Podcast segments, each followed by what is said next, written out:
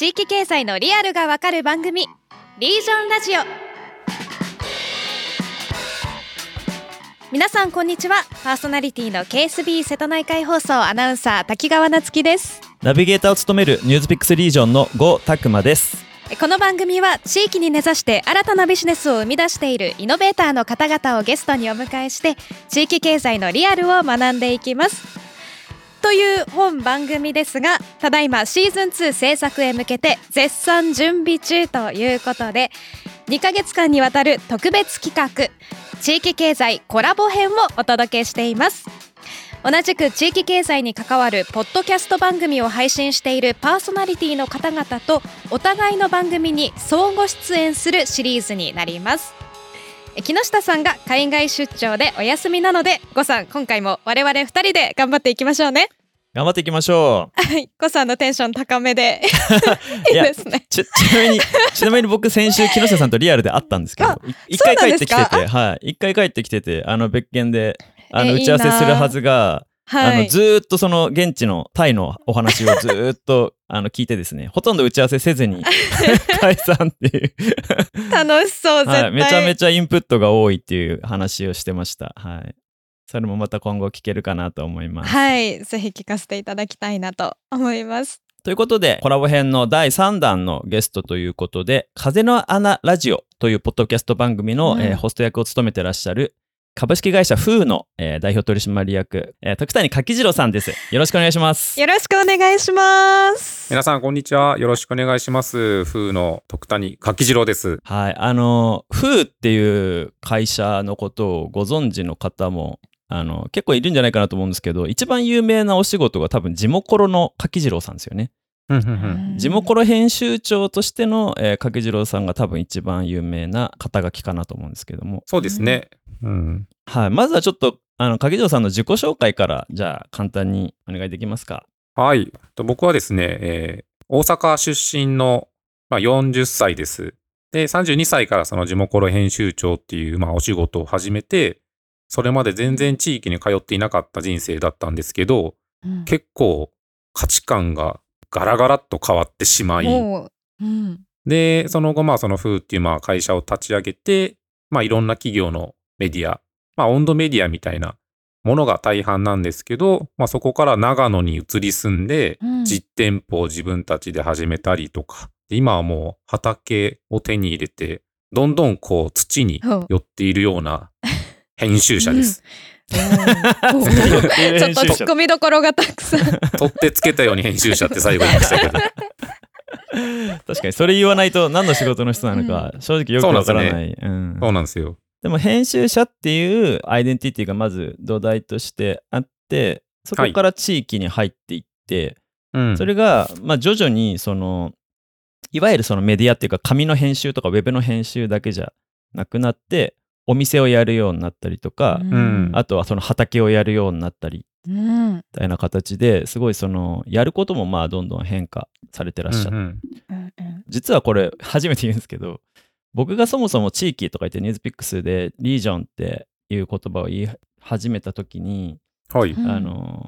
ーもう一人あの本当今日欠席してますけどパーソナリティの木下さんとの出会い、うん。彼とのあの対話ですごい地域に可能性感じたっていうのがあるんですけど実はもう一個もっと植物的な理由としては徳谷さんが地域に関わってるっていうのをずっとあの、まあ、付き合いが長いので見てて、うん。あのーすごいなんか惹かれるものがあったんですよね僕ええなんかどんどんその人が変わっていく様子が分かるっていうか そうですよね。僕はもうねうん、ライター編集者として新人の時に呉さんと出会っているので、13年前とか。そうですね。まあ僕も全然若輩の時でしたけど、うん。はい、じゃあまだ徳谷さんが地方に入っていく全然前で。全然もう状況直後です。状況直後ですよね。まだその編集者成り立てっていう時で。で当時はあの面白い編集者っていうポジションというかなんかそういうことをやるあの編集チームのメンバーだったんですよね。どっちかうっていうと、んうん。うんあのなんかセセンスがいいとか笑えるとか割とそういうところに特徴があって。うんうんまさかだからローカルっていうの全然僕イメージ最初なくてうんでもそこからこうほんと全てが変わっていった感じを 勝手にまあ受けてて。ありがとうございます。見ていただいて。へーその変化聞きたいです。そうですね。えでも徳谷さんが最初にそのローカルに入っていったきっかけって何だったんですか？まあもちろん地元ロが一個起点にはなってはいるんですけど、その30歳の境ぐらいから、なんとなく長野とか、そうまあキャンプしてみるとか、フェスに行ってみるとか、友達に誘われていきなりサーフィンに連れて行かれて、めちゃめちゃ飲み込まれて海の中で3回転するとか、なんかそういうなんかちっちゃな体験がポツポツとあったんですよね。うん。で、通ってるうちに、あ、これ仕事でできたら、当時お金なかったので、うん。経費っていうものがあれば、もっと生きやすくなるな、みたいなところで、その地元ロっていうものにどんどん転がっていったっていう。うん。あじゃあ地元は最初あくまでもお仕事の一環だったんですね。そうですね。ただまあ、途中振り返ってみると、幼稚園の時に熊本県の山鹿っていうところで過ごしていたりとか、それはまあ母方がそっちなんですけど、うん。うんで、父方が大阪の能勢町っていう、そこもまた自然が濃いところであ、結構ちっちゃい時にうん虫取りとか、未だに虫も好きなんですよ。うんうんえなんでその自然の原体験みたいなものはもともと埋め込まれていて、あそうだったんだ。で、30ぐらいからちょっとその目が急に出てきたみたいな。過去のその記憶がこ知られてるエピソードとしてはでもあれですよね徳谷さんのその生い立ちで言うと、はい。割とこう大阪のニュータウンのあの砂漠の中で サバイバーをやってきたみたいなうんうんうあのそれ公式エピソードとしてはそっちだけど 実はその前にもうちょっとあれだったんだ。ナチュラルなエリアでうん。育っていた時代もあったんですね。そうですね。まあその、通いで行ってたというか、本当に短い時間ではあったんですけど、まあ、うん。大阪を砂漠っていうと大阪の人は怒るかもしれないですけど、バブル崩壊とか、やっぱ大阪のこの社会変化みたいなものを結構ダイレクトで受けた世代だったっていうのがまあ最近分かってきたので、はいはいはいはい。そうそう、そういうなんか反動とかがいろいろあったのかなっていう気がしますね。ああ、なるほど。でも僕、うんそこは僕もあんま変わらない世代なので、結構多うんうん分同じだと思いますね。東京の、あ僕もそのバブル崩壊ダイレクト直撃で家庭環境が激変したタイプなので、はい。あでも埋め込まれていたとはいえ、ずっと都市で育って、大阪っていう大都市から東京っていう大都市に移って、はい。割とこう、都市でチャレンジするとか、都市の中で居場所を探すみたいなことを、うん。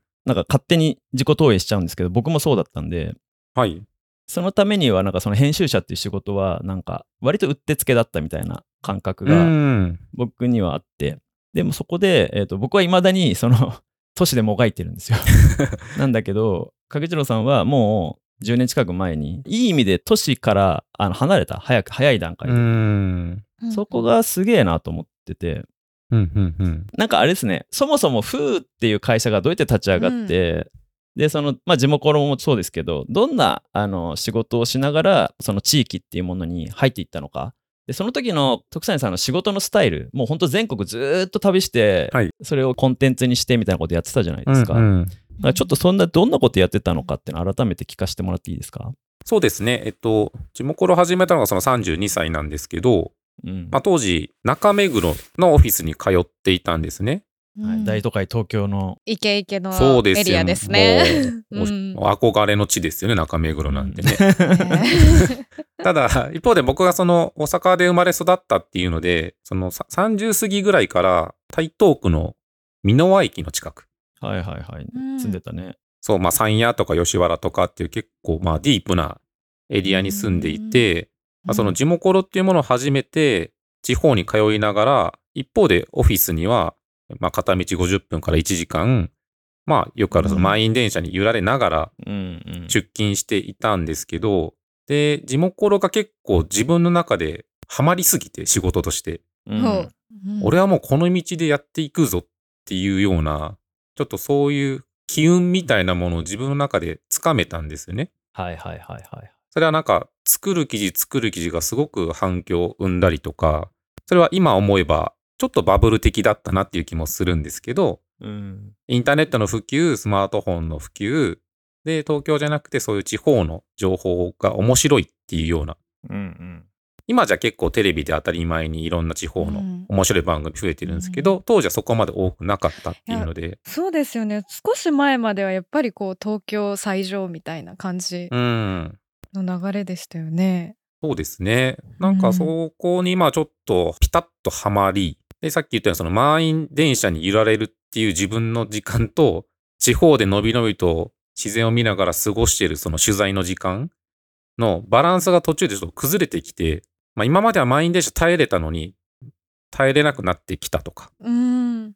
で、もっともっと外に出たいっていう気持ちも高まってきて、うん。だから地元コロを始めて多分1年半、もしくは2年ぐらいでもう独立をして、自分の会社でそのローカルかける編集っていうものに特化したうん生き方を選ぼうと思ったんですね。なるほど。うんちなみに、ちょっと戻るんですけど、その地元コロやりながら、でも東京にまだ実家足を置いてるときに、うん。東京の仕事、他の仕事はど、例えばどんなことやってたんですか？いや、でも僕、地元コロ始めてから地元コロ一本なんですよ、その会社員としては。あ、そうだったんだ。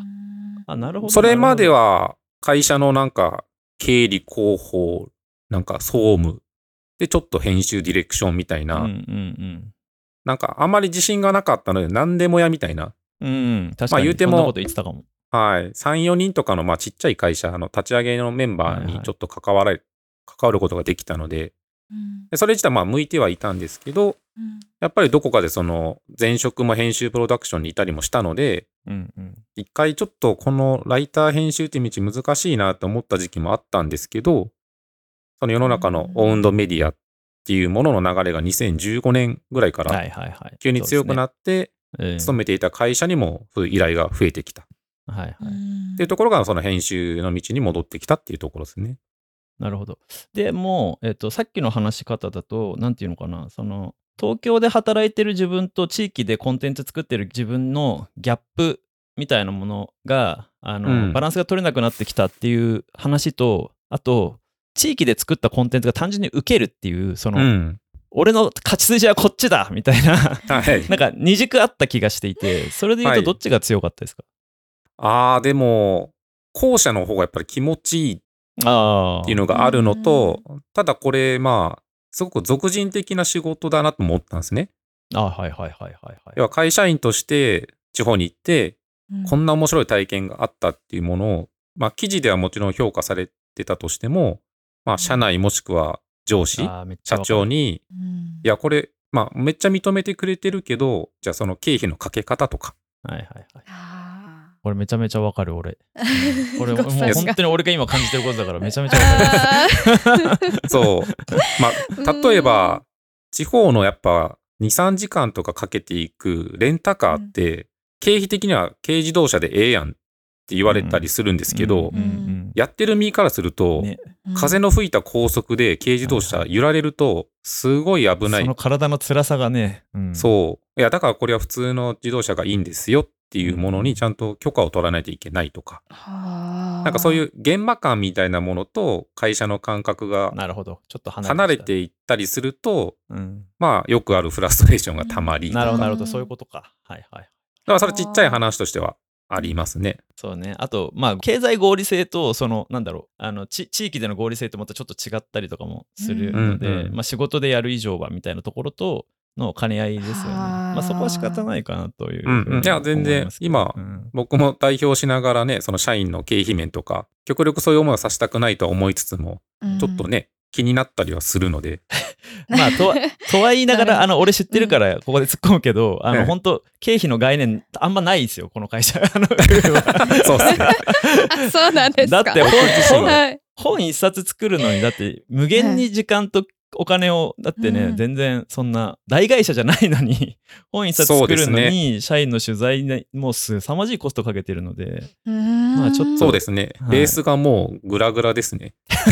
そんなもう、細かい軽自動車と普通の自動車の 2、3000円でどうとかっていうレベルじゃないんで、やり方が。あのじゃあ地元一本で行くぞってなって、うんえっ、とそれで風が立ち上がるまででも結構時間ありましたよね。そうですね。まあもちろんこう会社の中で筋を通すというか、うんんしっかりこうね、まあ立つ鳥後を濁さずじゃないですけど、そういう気持ちでや,、まあ、やりたかったのもあったので、まあ時間はかけつつでもあるんですけど、会社にしたのはなんかあんまり理由が深くなくて、うん。柿次郎がフリーランスになったぞって別にインパクトないなって思ったんで、うんうんいきなり法人化した方が面白いうんなるほど、なるほだろうっていうもううんインパクトだけ。ど。なるほど。あと、法人化した方が見積もりが上がるであろうっていう。はいはいはい、わかる、それ。うんそうそういうのもありますよね。まあでも、そっからしばらくは、でも、じゃあ、地元一本ですか？で、これがなんか、すごいこう縁があったというか、うん。もう辞めるっていう発表する前から、まあそれこそあの、家入一馬さんはいはいはい。うんが連絡くれて、そうですねう。ん新しいメディアの話をいただいたり、はいはいはい。なんか独立した1年目で、地元コロプラスもう一本メディアの立ち上げをやり、で、二拠点生活、東京と長野二拠点生活も多分もう1年目に。うんあもうその時点から長野にそうなんですよ。結構仕事はすごい来ましたね、ありがたいことに。あ、そうなんですね。それで俺知らなかったんだけど、なんで長野なんでしたっけ？今もその善光寺の近くの新海っていう古民家のお店をやってはいるんですけど、うんうん。そのお店に2、3年前に遊びに行っていて、なんかそこのこうコミュニティの形とか、うんなんか新しいこうローカルの流れみたいなものを感じて、うん一旦長野市にしようって決めたんですね。あ、そこはあれなんですね。じゃあ、いろんな選択肢あったけど、縁があったっていうか、うん。気があったとか。うんそうです。まあ、ただ山梨もいいなとか。うん。うんただ僕、そのさっき言ったように、美濃輪っていう台東区、上野の方面が好きで、下町がうんう。うんん週に1回2回東京通うときに、新宿を経由するよりも、上野の方がなるほど。落ち着くなって思ったんですよ。だから北陸新幹線、そういうことか。上の発着で選べるところになったんだ。なるほど。そうなんですよ。なるほど。西側じゃなくて。はいうんうん。はいはい。なんかあのこの間風の穴ラジオを聞きましたけどあの長野の回を聞いたんですけど徳谷さんが。ざい 徳谷さんがもう長野愛をこうすごい力強く語られてて すごい愛されてるんだなと思ったんですけど。そうですね。いやーまあ、ちょうどいいって言い方が適切なんですよね、うん。長野市に関しては。うんうん。新幹線で80分でとか。まあでも今でこそね、長野ってその移住ナンバーワン地域になってて軽井沢とか三代田とかすごい人が行ってますし、まあ、前回コラボしたあの笹生さんとかも軽井沢に移住したうんうん。人なんですけど、そうですねそういう風になる前のタイミングだったと思うんですよね。うんうんうん。まだそういう例えばコロナ以降だとそのリモートが常識化して、えー、と2拠点が別にそんなに困難じゃなくなったっていうタイミングうんうん。以降はそれこそいろんな人があの移住を考えられるチャンスも広がったと思うんですけど、うん徳谷さんのその移住のタイミングって全然そういうよりもまあ手前じゃないですか。うん。だからなんだろうな。なんでその時に2拠点しなきゃいけないって思ったのか。その都市に住んだまんまでも地域の編集って多分できたと思うんですよ。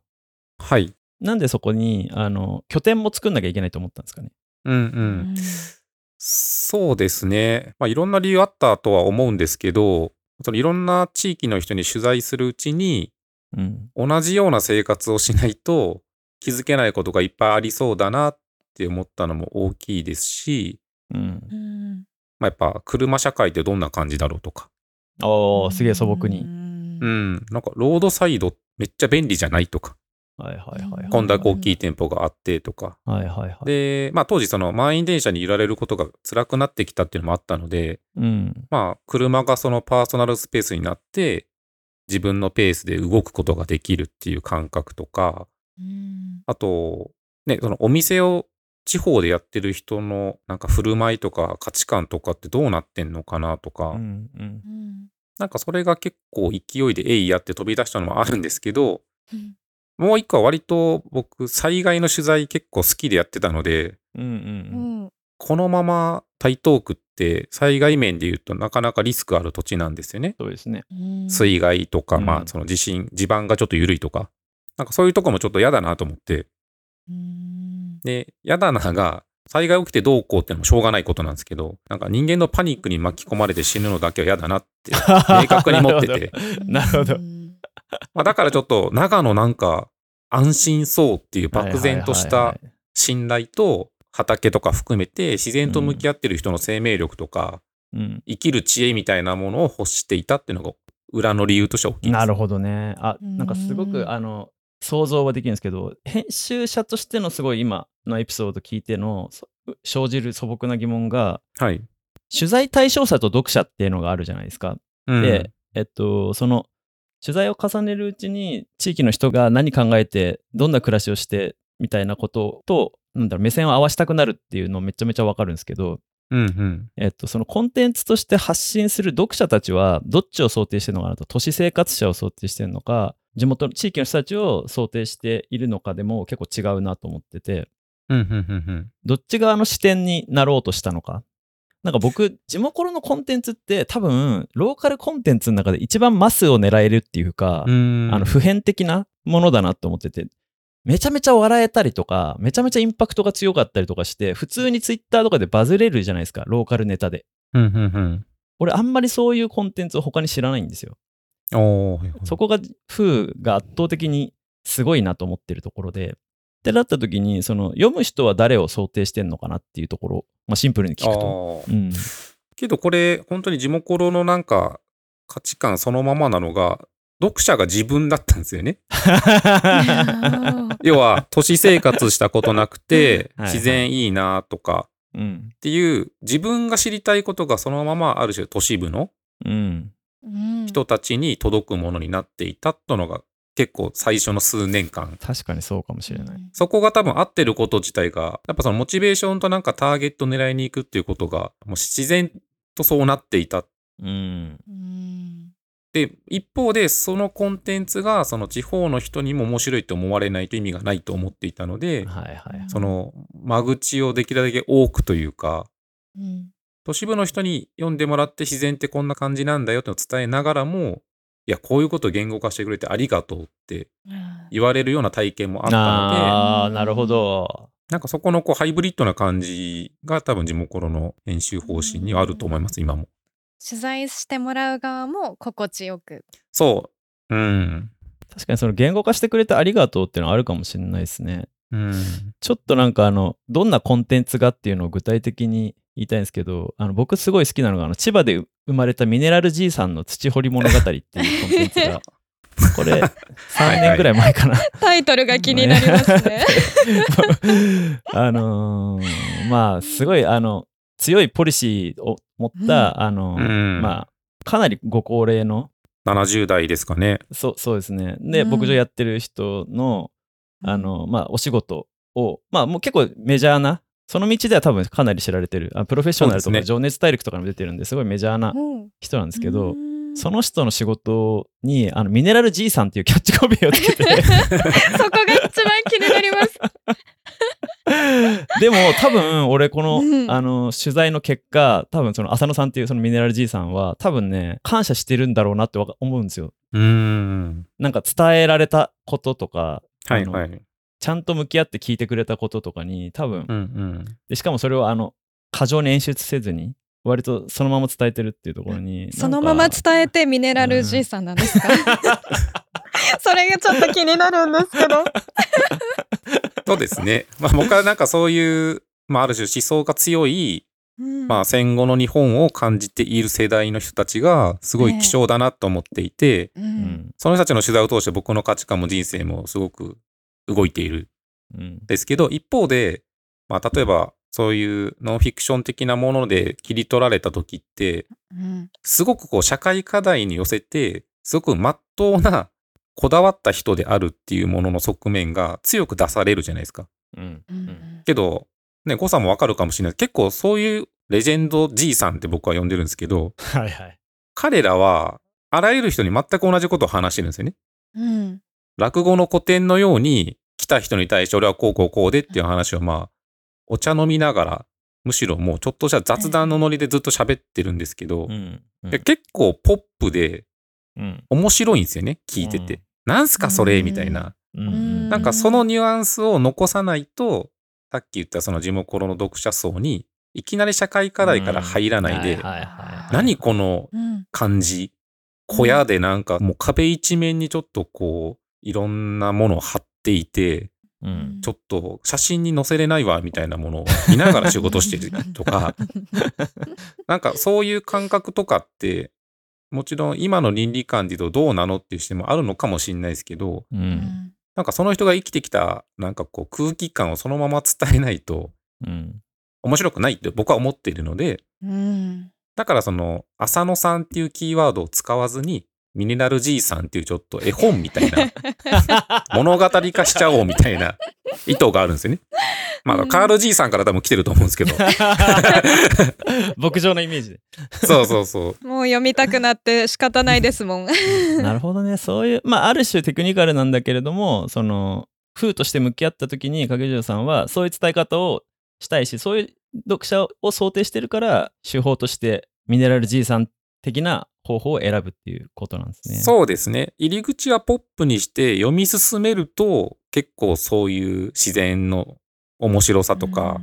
なんかその土が弱ってるみたいな話とか、なんかそういったものが結果読み進めると理解してしまう。もしくはわからん。何このおじいさんが言ってるミネラルがどうこうとか。はいはいなんかそういったもの、エッセンスを最後に2、3割届けるぐらいがちょうどいいと思ってます。なるほど。今すごい価値観の部分とか大事にしたい部分みたいなところ少し話せたので、うん。おそらくこれで改めて地元コ読んでくれる人もいるんじゃないかなと思うんですけど、いや、ありがたいですね。でもあれですよね、ちょうど8年間続けた地元コ編集長をこの間退任するということがあ、そうですね。次世代に渡すんですよね、バトンを。そうですね。同じ会社の友光団子っていう人間に、彼が今33とかかな。だから僕が始めた時の年齢ぐらいなので、はいまあ、はまだまだフレッシュに、そういうレジェンドじいさんに飛び込んでいけると思うので、そこありきになってますけど。じゃあちょっと次の中編とかでまた、あの影城さんその内心の変化の部分とか、それによってうんうん。なんで畑今畑耕してんのみたいな話も聞いていきたいんですけど、ちょっと締めでその8年前に地域の取材始めたばっかりの頃からあとこの今コロナ後の今で、うん。その日本の地域になんか起きてる変化とか当時と今との差分？うんうん。何が変わってるのかみたいなところを少しあの話してもらえますか？そうですね。めちゃめちゃ主観ですし、なんかその裏付けのものはないんですけど、うんうんなんか、いわゆる地方創生っていうキーワードの名のもとに、まあ、ある種お金もばらまかれたはいはいのはあるとは思って、でそれの良し悪しは一旦置いといて、そのムーブメントみたいなものの目は、この8年間でめちゃめちゃ出てるなとは思ってるんですよね。で、コロナっていうものがきっかけになって、自分の地元とか、その、20代前半の子とか最近喋ると、えこういう長野市とか地方でかっこよく行きたいんですよねっていうのにすごい出会うんですよね。その空気感をなんかみんなが持ててるっていうのは、もしかしたら地元であったりとか、まあいろんなこう地域の活動を可視化して言語化してきた蓄積みたいなものがちょっとは影響してるんじゃないかなって思うので、うんうんまあ人口減少とかなんか社会課題のことは置いといたら普通に面白くなりそう。うーんそこに僕はちょっと希望を持ってますね。なるほど徳谷さんも移住者じゃないですかはい。でそこでその今言った若者たちとかっていうのはどっちかというとローカルですよねうん。なんかその移住者がそういう状況を作ったのかそれともローカルに本質的に何か変化があったのかだとどっちだと思います？うーん、まあでも両方って言い方が適切な気がするんですけど、うん。まあ、結局はそのもともとポテンシャルのある土地が面白くなっている。うんうんうんうん。そこに人が集まってきて移住してきて、うん。まあ、雇用を含めた働ける場所で東京に出なくても面白い仕事があるっていう状況が全国各地で起きてるんじゃないかなって思いますけどね。なるほどなるほど変な言い方ですけどバレ始めたというか まあでもね、本当にここね、100年200年の話なんじゃないですか、その都市部で人がこんなに集まって住むっていうのは、その合理性がどっちがあるのかっていう問いだと思いますけどね。なるほどねうん。ということで、えー、とまだ全然話序盤なんですけどあっという間にお時間が来てしまいましたので一旦前編はここまでといたしましょいやーめちゃめちゃ面白かったです。あの地元コロじっくり読みたくなりました。ミネラルおじいさんみたいにこう刺さるワードこうきっかけにクスクスと。なんかでもこのただその言葉がこう浮いてるんじゃなくてじっくり徳谷さんがこうその方を観察されてこう生み出された一言ワードなんだなっていうのがわかるので、はい、その物語をしっかりあのノンフィクションの物語をしっかり見たいな読みたいなというふうに思いましたし地方でのポテンシャルちょっとこの後じっくりお聞きしていきたいなとも思います。はいありがとうございました。あ、あともう一個もはいしこの後聞けたらなんですけど、こうどうレジェンド見つけてらっしゃるのっていうのは気になりますね。そのおじいさんたち、はい、はいはい。そこを教えていただけたらなと思います。はい、わかりました。最後に徳谷さんからお知らせがありますはい。えっとですね、昨年、風流出版という出版レーベルを立ち上げて、僕の40年の人生のまあ価値観とか、まあ、半分自伝で言うとちょっとあれなんですけど、お前の俺を教えてくれっていう400ページ、何？30万文字のうん。いかれた本を自費出版で出したので、よかったら EC 含めて買えるので、手に取ってみてください。これどこで？普通の本屋さんには買えないから基本オンラインとかで買った方がいいんですよね。そうですね、Amazon では取り扱っていなくてまだ、あ。もう全国もう一点一点営業して100へー店舗ぐらいあるのかな。まあそういう独立系とかそっち系の本屋さんでは置いてるんですけど、まあ、すぐ買いたいっていう人がいればその風量出版っていう風旅出版で検索すると EC で買えます。じゃあぜひ「お前の俺を教えてくれ」で検索してもらってはい。まずはこの本に出会うところからもう結構プロセスがふ あのそんな簡単じゃないっていうところですね。そうですね。あの楽しんでもらうのが すいいいかもしれないですね。はい。お願いします。はい。それでは徳谷さんありがとうございました。ありがとうございました。おしまいに番組からもお知らせですリージョンラジオは地域で活躍するイノベーターとともに地域経済のリアルと未来を探っていく番組です。現在7月から開始予定のシーズン2準備中のためコラボ編は週1回毎週月曜日の配信となります。また次回も徳谷さんにお話を伺っていきますのでぜひお聞きください。それではまた来週お会いしましょう。